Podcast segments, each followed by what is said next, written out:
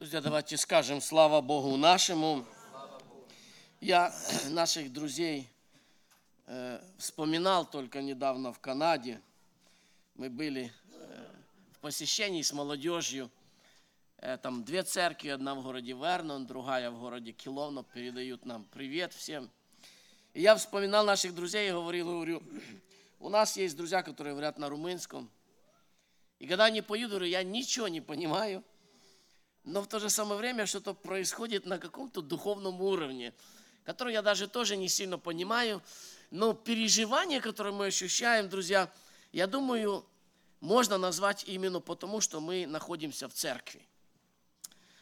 Именно потому, что мы находимся в собрании народа святого, псалом, который звучит на другом языке, которого мы не понимаем, которого смысла мы не улавливаем, он все же проникает где-то на уровне нашего духовного человека – и мы это ощущаем. Я не знаю, я пел тоже по-румынски, хоть я румынского не знаю, они всегда высветывают слова. Я тренируюсь, может, когда-нибудь я на румынском заговорю, хотя бы близко. И знаете, друзья, я, честно говоря, не, не сговаривался ни с кем, но, но проходит очень интересная линия. И я думаю, что я тему, которую Господь Духом Святым начал через проповеди, через а, э, песнопение, я сегодня эту тему как бы подведу такому логическому завершению. Потому что Господь хочет от нас, насколько я понимаю, Иванину проповедь хотел бы просто суммировать одним предложением. Друзья, Бог хочет от нас искренности. Вы понимаете, что настоящая церковь – это искренняя церковь. Это люди, наполненные искренностью друг к другу. Вот что очень важно сегодня в церкви – простота и искренность, друзья – чтобы это было, знаете, на таком каком-то уровне, который сейчас очень христианству не хватает. Потому что на самом деле простота и искренность позволяет нам двигаться намного э, глубже в познании Бога и в общительности друг с другом. Друзья, и я так себе подумал, как вы думаете, какой, как дать определение настоящего христианина? Знаете, кто такой настоящий христианин? Вот как, как выразить одним словом или одним коротким предложением. Кто такой настоящий христианин? Можно говорить, тот, кто исполняет заповеди, еще что-то. Я вам так скажу. Настоящий христианин тот, который не боится, не боится, чтобы вы знали про него все. Это настоящий христианин. Ему не страшно, чтобы вы вошли в его дом, чтобы вы увидели его э, где-то там, где его никто не видит. Такому настоящему христианину это не страшно. Не страшно, чтобы вы заглянули в самые сокровенные уголки его жизни, да? Не страшно, что вы заглянули в тот момент, когда Бог его испытывает, когда накипело, еще что-то. Не страшно, не стыдно. И это, друзья, искренность на самом деле. Но я буду проповедовать немножко о другом. 21 глава Откровения. Тема моей проповеди – боязливый и неверный. Э, скорее всего, я буду больше акцентироваться на, на первую половину этого Э, выражения. И я прочитаю, конечно же, известное место из 21 главы. И немножко мы еще коснемся Ветхого Завета. Написано так. «Побеждающий наследует все, и буду ему Богом, и он будет мне сыном». Восьмой стих нам нужен. «Боязливых же и неверных, и скверных, и убийц, и любодеев, и чародеев, и идолослужителей, и всех лжецов. Уч, участь в озере огненном, горящим огнем и серою. Это смерть вторая. Знаете, друзья, когда я читаю этот стих Священного Писания, вообще нам надо всем так делать, читая Библию, нам надо ее применять к себе. Да? И я сразу стараюсь понять. Я читаю смотрю, ну, убийца я, но вроде нет. Любодей не подходит. И так перебирая это все, я обычно застрою на этом самом первом выражении, которое говорит «боязливый». И сегодня спросить у вас у всех, скажите, кто из вас бесстрашный здесь, на этом месте? Есть ли люди абсолютно бесстрашные? Знаете, что я вам скажу? Я думаю, что абсолютно бесстрашный человек психически больной. Извините, что я так скажу. Потому что нормальный человек, он всегда что-то боится. Есть какие-то страхи у него. Да? Даже возьмем, возьмем простой пример, страх смерти. Должен ли быть он у нас? Если у человека нет страха смерти, он долго жить не будет. Скажем так. Поэтому эти вопросы, друзья, и здесь я стою на веса, И я не могу понять, боязливый я или не боязливый, потому что на самом деле есть вещи, которые меня страшат в этой жизни. Более того, друзья, я заметил, что, во-первых, страх – это сильнейшее оружие сатаны. Вы заметили это или нет? Страх – это сильнейшее оружие сатаны. Я не хочу даже говорить, на, например, нашей жизни. Возьмите библейский, евангельский пример а, апостола Петра, который предал Господа нашего из-за чего? Из-за страха. Он испугался чего-то. Он испугался каких-то вещей, которые пришли бы или не пришли, мы еще не знаем. Мы даже не, мы даже не знаем, что бы было с Петром, если бы Петр признался при, а, при этом костре. Кто знает, что бы было с ним? Никто не знает. Это наше абсолютно предположение, как и предположение Петра. И что он предполагал? А скорее всего он предполагал то, что ему принес сатана. Сатана ему сказал, если ты сейчас признаешься, то ты будешь там же, где Христос. И это испугало Петра, хотя недавно, как несколько дней назад, он говорил, что я что? Я за тобой пойду. А сейчас это испугало его, друзья. И вот когда я начинаю над этим рассуждать, я понимаю, что сатана в последние дни очень сильно пользуется этим э, оружием. Более того, друзья, обратите внимание, появляются в нашем мире как вызовы для христианина все новые и новые страхи. Согласны или нет? Появляются вещи, которых не было вчера и третьего дня, и которых мы начинаем бояться. Правда? Когда мы переехали в эту страну, мы, мы много, много чего не знали и не думали об этом, а сейчас оно является каким-то рычагом, который сильно очень воздействует на нас, друзья. И я задался вопросом, скажите, как вы думаете, есть ли персонаж Библии, которого можно назвать, ну не знаю, трусом, боязливым человеком, таким, у которого явно были были явные проявления страха. Как вы думаете, есть такой библейский персонаж, который боялся? Есть или нет? Кто это? Гедеон, правда? Я думаю, что самый яркий пример человека, я, я даже не, я не берусь назвать его боязливым, потому что на самом деле это не боязливый человек, это не трус, но в то же самое время Писание четко показывает, друзья, что он боялся некоторых вещей. Давайте я прочитаю один стих, и остальное мы просто освежим в памяти. Я прочитаю тот стих, который, на мой взгляд, является апогеем того, что Гедеон поменялся. Вообще, э, знаете, цель моей проповеди такая, скажите, можно ли э, стать смелым, будучи трусом? Можно ли, будучи трусом, стать смелым? Вот такой очень интересный вопрос. Можно ли, будучи боязливым, избавиться от боязни? Можно ли стать смелым? Можно ли научиться смелости? Друзья, я верю, что научиться смелости можно, что Бог учит своих детей быть смелыми, друзья. Библия говорит, праведник смел как лев. Но лев кое-чего боится тоже. Правда?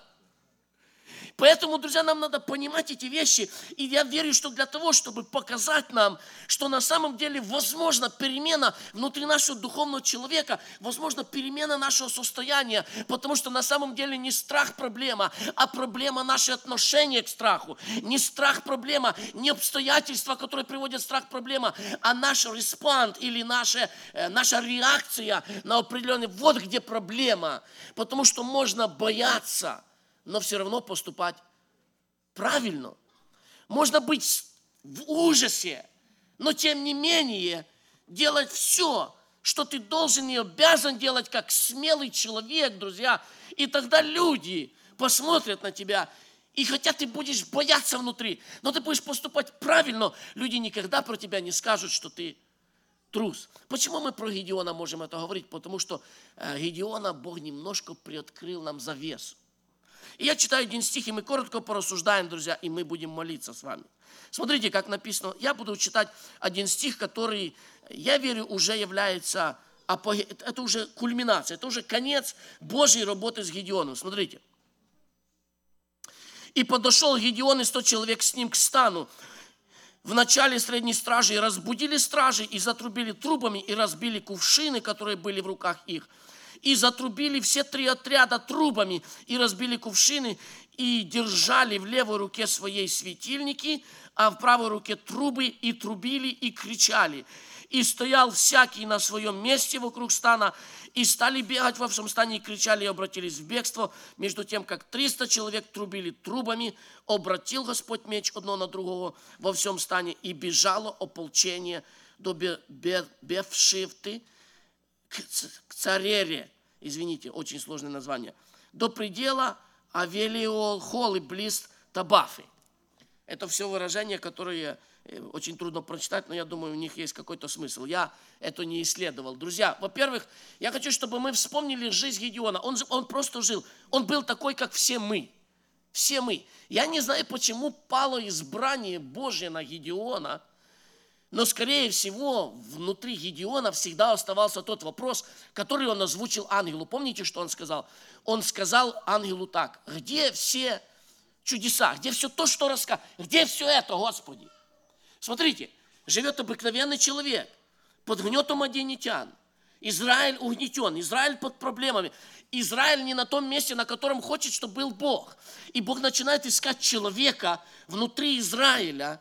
И один критерий только у этого, у Бога, у этого человека должен быть вопрос. Где ты, Господи? Друзья, я хочу, чтобы вы сегодня задали Богу вопрос. Где ты, Господи? Я хочу, чтобы не один был Гедеон среди нас, несколько, много было. Чтобы мы задали вопрос, Господи, где все чудеса, о которых рассказывали нам отцы? Где они, Господи? Господи, скажи, где? Вы знаете, друзья, почему в большинстве случаев мы не достигаем той точки, которой достиг Гедеон. Я верю по той причине, что когда мы начинаем задавать этот вопрос, и Бог начинает нам отвечать на этот вопрос, или, скажем так, делать несколько шагов, чтобы начать отвечать какому-то человеку, который задался целью, Боже, почему сегодня нету действия благодати, который было вчера и третьего дня, сразу после этого вступает в силу закон, который вступил с Гедеоном. Начинаются вещи страшные. Начинается то, что нас страшит. Посмотрите на Гедеона. Бог ему говорит, тебе надо сделать то, то и то. Сруби дерево, принеси жертву.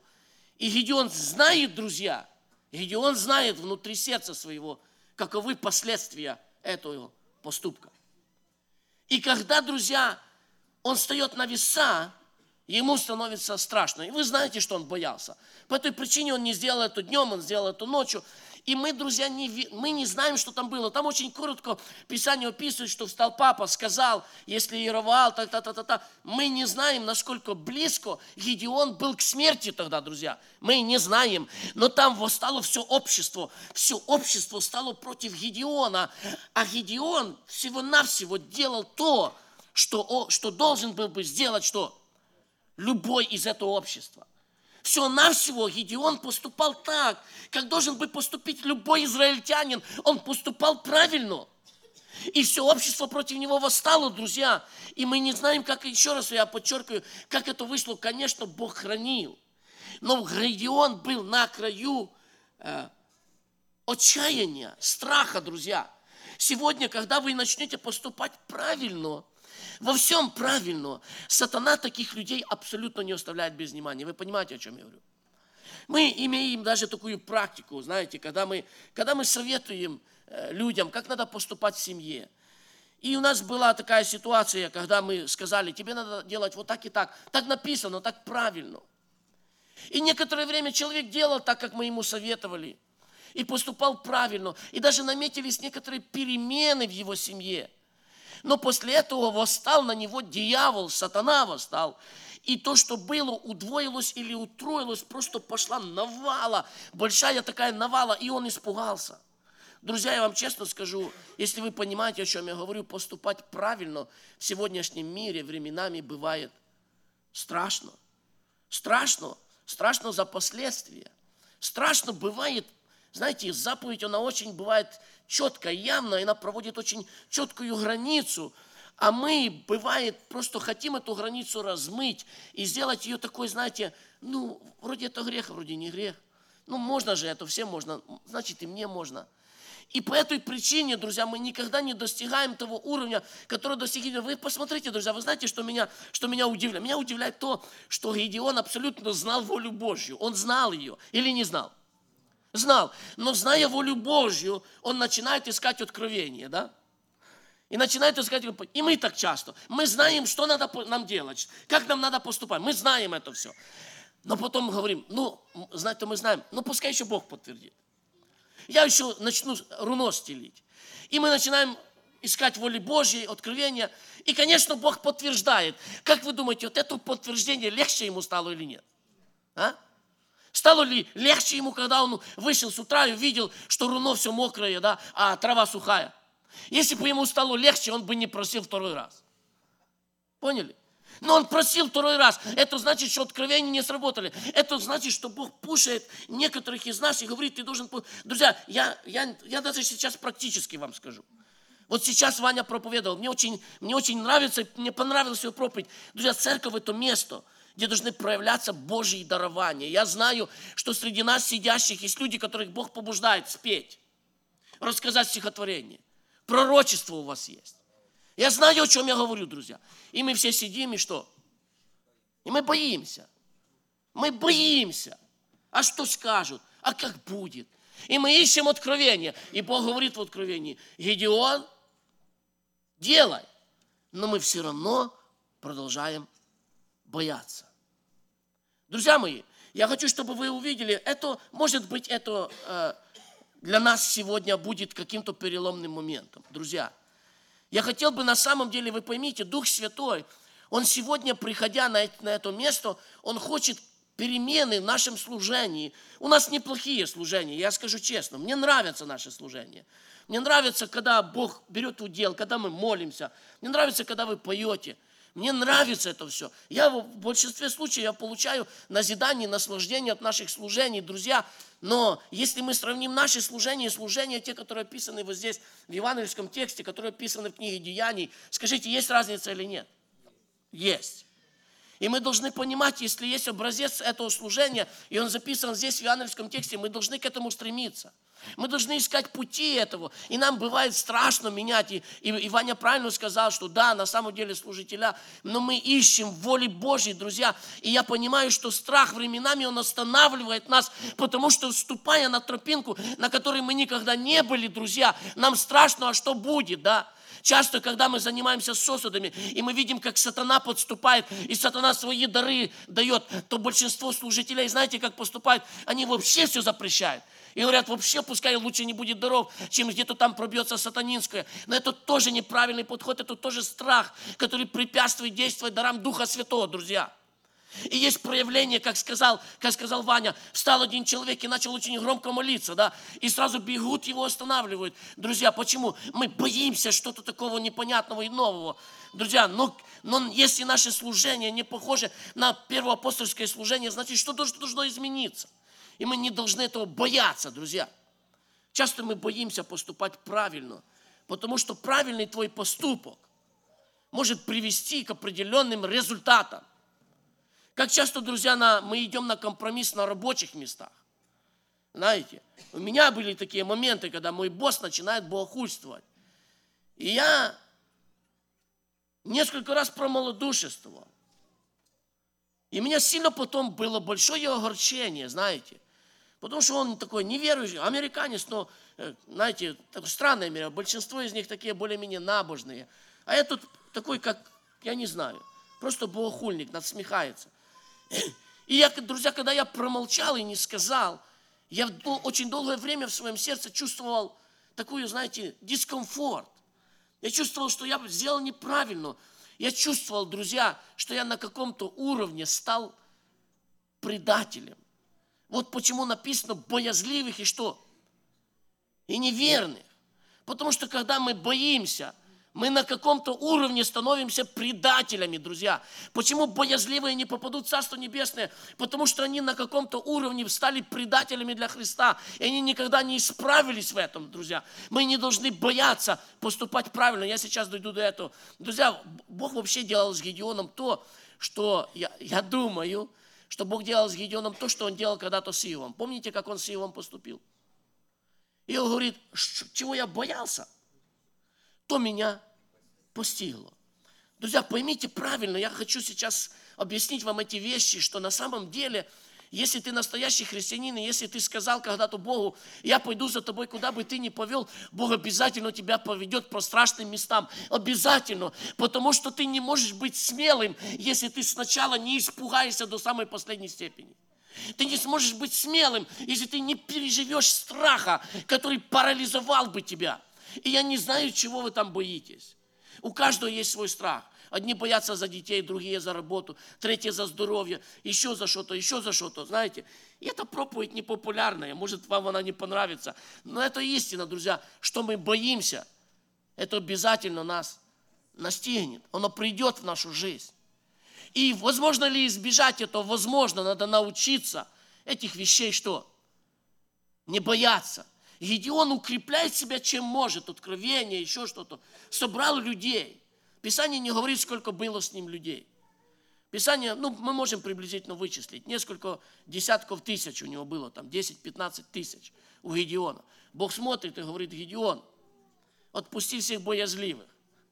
Гедеон крепится, отпускает всех боязливых, смотрит. Вы знаете, сколько было мадианитян? Писание говорит, около 130 140 тысяч, 100, 120 плюс 15, 135 тысяч, 135 тысяч. У Гедеона и так войско было в 10 раз меньше. Когда он собрал войско, его было в 10 раз меньше. Бог смотрит и говорит, этих людей за много. Бог отпускает, Гедеон отпускает всех трусливых, да, всех боязливых, отпускает. Смотрит на это войско, чешет себе затылок. И думает, как с ним воевать? Тысяча людей осталось там, полторы. А Бог говорит ему что? И этих еще много. И в конечном итоге, друзья, он оставляет 300 человек. 300 человек против 120 тысяч. Я вам скажу серьезно, друзья, это выше, если вы будете логически, помните, я проповедовал на разборе, что Бог временами нарушает закон логики. Если вы логичны, но вы возьмете 120 тысяч, поделите на 300, посчитайте, сколько людей надо одному человеку убить. Приблизительно сколько? Приблизительно 400 человек надо ему убить. 400 человек одному надо за день убить. 400 человек одному. Даже если бы они стояли как овцы, друзья, не имея оружия. Это серьезный вызов. 400 свиней заколоть за день. Кто кого свиней знает? Да? Подумайте, друзья, над этим. По логике это не срабатывает. Гедеон ничего не говорит, но я знаю, что он внутри своего сердца наполненный трепетом. Он вообще не знает, что будет впереди. Но знаете, в чем, в чем Гедеону можно брать с него пример? Это в том, что несмотря ни на что, он остается верным, он верит Богу.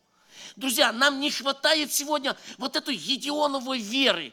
Когда Бог... Ведь мы еще не были в таких ситуациях, как Гедеон, а? Кто из вас был в таких ситуациях? Ситуация с человеческой стороны кажется безысходная. Выхода нету никакого. Абсолютно человеческого выхода нету. По-человечески победа не может осуществиться никаким образом, друзья. Но Гедеон верит во что он верит? Я не знаю, во что он верит. Может, он помнил рассказ о том, что прежде рассказывали и говорил, как было в дни Иисуса Навина, когда Бог просто кидал камни – может быть, он что вы что-то верил, друзья, но это для нас пример, потому что когда мы попадем завтра в безысходную ситуацию, не бойтесь никакой безысходной ситуации. Вообще я верю, что Бог намеренно, посмотрите, как с Гедеоном Бог делал, он его вел туда намеренно, он цель, имел цель привести Гедеона в, такую, в такое положение, чтобы Гедеон опустил руки и сказал, Боже, у меня остается только одна надежда на Твое чудо. Поймите, друзья, если мы настоящие христиане – мы однажды придем к этому поинту, где мы станем, опустим руки и скажем, Боже, у нас надежды на человеческую сторону не осталось. Мы можем сейчас надеяться только на что-то сверхъестественное, на Твое чудо. И я, друзья, хочу еще раз напомнить прочитанный текст. Это апогей, это верхняя точка Гедеонова служения. Он боялся до последнего момента. Помните, когда уже, уже собраны эти 300 человек, они уже, они уже стоят возле стана Мадиамского, и Гедеон все равно боится. Уже все, уже отступать некуда назад. Гедеон боится. И Бог видит, что Гедеон боится. И Бог говорит Гедеону, что иди туда встань. Послушай, я сон там послал одному мадинитянину. Да. Это ж, вы поймите, друзья, как действует Господь. Это же надо, чтобы этот мадинитянин, да, который получит сон, да он был где-то там с краю этого стана, не внутри, потому что они в стан не залезли, они в кустах где-то там притаились, возле самого края стана. Это же надо было, что этот мадинитянин не только получил это откровение, но еще и понял это откровение. Это же надо было, чтобы так сложились все, все обстоятельства. И Гедеон, Писание говорит, пришел, послушал и что? и ободрился. А знаете, почему он ободрился? А я вам скажу. Потому что он понял, что наши враги боятся нас больше. Вы понимаете, о чем я говорю? Послушайте, это глубокая истина, друзья. Вы встречали собаку, которая бежит на вас и гавкает. И вы убегаете от этой собаки. Да? Была у вас такая ситуация? Я старый собачник, бежит за мной собака, я от нее убегаю. Потом я резко разворачиваюсь и начинаю бежать на собаку и рычать на нее. Как я там умею? Э, я вам говорю, с, наверное, со случаев, сколько я делал, может быть один процент, который собака устояла. Вот это в основном собака 180 градусов и начинает, какого размера бы собака не была. Я покрупнее любой собаки. Да? Я знаю, что когда собака показывает зубы, это она, она говорит, я буду драться с тобой сейчас. И любая собака будет за вами бежать и гавкать, и даже кусать. Но развернитесь к ней навстречу. Пойдите против нее, и вы увидите, что собака боится вас больше, чем вы собаку. Страшно собака, страшно. Может, может.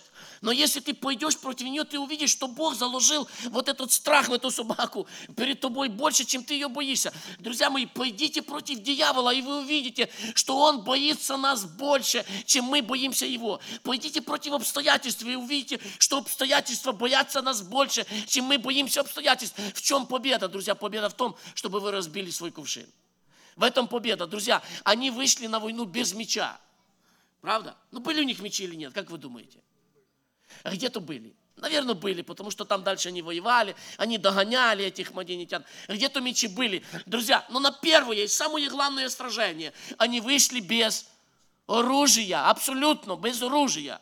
Если они были мечи, то они были в ножнах. Писание об этом не говорит, поэтому я говорю, мечей у них не было. Что у них было в руках? У них в руках была свечка и труба. Свечка и труба. Какая, какая победа? Как что это такое, когда ты разворачиваешься против, против этой собаки, которая на тебя бежит? Друзья, во-первых, это свеча. Во-первых, это свет, который в тебе. Друзья, мне очень нравится то, что Ваня сегодня говорил. На самом деле, смотрите, самый большой вызов сегодня для нас, как для христиан, для христиан, это быть светом в этом мире. Это величайший вызов. Друзья, в любой ситуации оставаться светом. Светом таким, который бы был бы виден этим мадианитянам. Друзья, настоящего христианина, который живет настоящей христианской жизнью, его боится ад, его свет имеет в себе силу, поймите. Сатана не боится сегодня наших каких-то там слов, каких-то еще что-то. Даже, даже временами молитвы он мало что боится, если эта молитва не подкреплена жизнью твоею. Поймите, если в тебе есть настоящая жизнь, настоящий христианин, настоящий свет, то этот свет, он реально будет чувствован другой стороной. Они увидят это все, они почувствуют, они будут этого бояться, друзья. Бояться не потому, что мы, бояться потому, что за нашими плечами всегда стоит наш Господь если ты живешь во свете. Во-вторых, друзья, это труба. Я не хочу растягивать, время мое уходит. Знаете, что такое труба? Труба, она провозглашала. Если кто-то не обращал внимания еще на свечку, то когда затрубили трубы, то свечку, свечку все увидели. Друзья, исповедание нашей веры – это сильнейшее оружие против страха. Помните, мы сегодня пели псалом. Что ты унываешь, душа моя? Что ты печалишься? Что я буду делать? Я буду уповать на Господа. Друзья, когда в вашу жизнь придет страх, когда вещи начнут происходить, которые будут вас ужасать. Первое, что сделайте, обойдите свою жизнь, посмотрите, или ваша свеча не повреждена, или ваш свет не угас, или ваш огонь не перестал гореть. Второе, что вы должны сделать, вы должны сказать, Господь, мое упование, я перед всеми врагами говорю, я страха вашего не боюсь. Дали нам диагноз. Ну и что? Господь – сила моя и упование мое. Я исповедую пред всеми демонами и пред всеми людьми, что я уповаю на Бога моего, не на врачей, не на медикаменты. Я уповаю на Бога моего. И при исповедании вы увидите, как страх будет отступать, друзья. Мы перестанем бояться. Угнал сатана наших детей, а не в мире. Встаньте и заявите, сегодня пред лицом ангелов и пред лицом бесов я провозглашаю власть моего Господа над моими детьми. Это моя труба, которую я буду трубить, друзья. И вам не надо оружия, вам не надо мечей. Вы сами, уви, вы сами увидите своими глазами, как Бог произведет замешательство в стане, как все будет происходить без твоего влияния. Это будет делать Господь, потому что наша вера и наше упование, оно производит, друзья, победу для нас. Аллилуйя. Друзья мои, что означает страх? Страх означает бессилие. Для чего сатана посылает страх? Сатана посылает страх, чтобы ты перестал все делать, чтобы ты пустил руки, чтобы ты впал в панику, чтобы ты начал метаться, чтобы ты начал делать то, что Бог не хочет от тебя абсолютно делать. Что хочет от тебя Бог? Бог хочет от тебя, чтобы ты в любой ситуации жизненной оставался что? Спокоен. Будьте спокойны, уповайте на Него. Нету, друзья, сегодня такой ситуации, которая бы не принесла нам выигрыш. Я вам расскажу так. Представьте себе ситуацию абсолютно проигрышную со, со стороны человеческой. Например, христианин начинает свидетельствовать о Христе. В его дом приходят, его жену убивают, его тащат на арену, скормлют его тигром. И люди смотрят и говорят, какая бесславная кончина. Друзья, наступит день, который снимет покров с этого мира – и покажет этого христианина совсем в другом свете. И эта бесславная кончина будет великой славой веры и упования на Господа. Поймите, друзья, что есть обстоятельства в нашей жизни – которые нам кажутся абсолютно непонятными, почему нас Бог заводит. И временами Бог дает нам победу на земле, и мы видим эту победу, и мы укореняемся в вере. А временами обстоятельства приводят нас в разочарование. Мы думаем, почему? Почему мой сын умер в таком положении, друзья? Но для нас еще не закрыта книга жизни. Друзья, еще последняя страница ее не перелистана. Мы еще не знаем, что сделает Господь со всеми, кого мы любим, кого мы знаем, за кого мы молились, которые ушли в вечность. Мы этого еще не знаем. Мы думаем, что мы знаем, но мы не знаем. Поэтому, друзья, нужно уповать на Него во всяком во всякой ситуации. Помните, Сидрах, Месах и Авдинау? Они говорят, царь, Бог наш, Он может избавить от печи. Может, да. Но если и не так, то царь знай, наше упование остается твердым. Друзья мои, я хотел бы, чтобы мы сейчас помолились, потому что я не знаю, как сложится наша жизнь. Дух Святой, мы были в Канаде, там было то, точно такое же пророчество. Дух Святой говорит, что для церкви грядут перемены. Для церкви идут перемены. Я разные слушаю новости. Я не знаю, как будет завтра. Но, друзья, знаете, самое тяжело справляться с трудностями такому холеному человеку, который привык жить в роскоши, который привык хорошо кушать, хорошо спать. И когда приходят дни печали, дни трудные, дни отступления, то такому человеку очень трудно справляться с трудностями. И э, кто старших братьев знает, о чем я говорю, кто был, служил в армии, то всегда мы видели – что этот человек такой, знаете, с села, привык работать, он и в армии, и для него ничего страшного, он закаленный. А были такие, знаете, мамины сыночки их называли, что им все надо им, и для них надо мягкая подушка, и, и, и все хорошее им надо, а нету этого, не стало, в одно мгновение не стало. И тогда такому человеку очень тяжело, потому что перед ним стоит выбор или стать крепким, или сломаться, друзья – Я не хочу, чтобы церковь была сегодня холеная. Я хочу, чтобы мы, друзья, знали благодать Божью, которая бы нас приводила в здравость. Понимаете, о чем я говорю? Если мы сегодня терпим от каких-то трудностей и каких-то испытаний, вполне возможно, то Бог приготовляет тебя к завтрашнему дню, когда придут и скажут за то, что ты христианин, ты не имеешь права иметь кредитку, ни, ни, ни банковского аккаунта, ничего. И ты скажешь, что мне делать, мне же детей надо кормить. И многие из-за страха потерять, друзья, кусок хлеба будут принимать начертание сатанинской на руки и будут служить властям просто из-за страха быть голодными. И очень тяжело будет тогда нам уповать на Господа и верить, что даже в этой ситуации, друзья, мы не останемся без куска хлеба. Мы не умрем от голода когда хлебная мера будет убрана от народа Божья, когда провозгласят все, что ты изменник, что ты такой и такой и такой, хотя ты на самом деле, твоя вина только в том, что ты веришь в живого Бога. Когда это настанет, друзья, мы должны будем, вынуждены будем начать уповать на Него. Поэтому для того, пока еще это время не настало, давайте научимся уповать на Него в тех маленьких трудностях, которые Господь нам посылает. Давайте не будем бояться ничего, и скажем, Господь, наша вера на Тебя, наше упование Ты. Моя свеча в правой руке, моя труба в левой руке, и это моя победа. Аминь. Давайте помолимся. Ава Отче. Боже наш,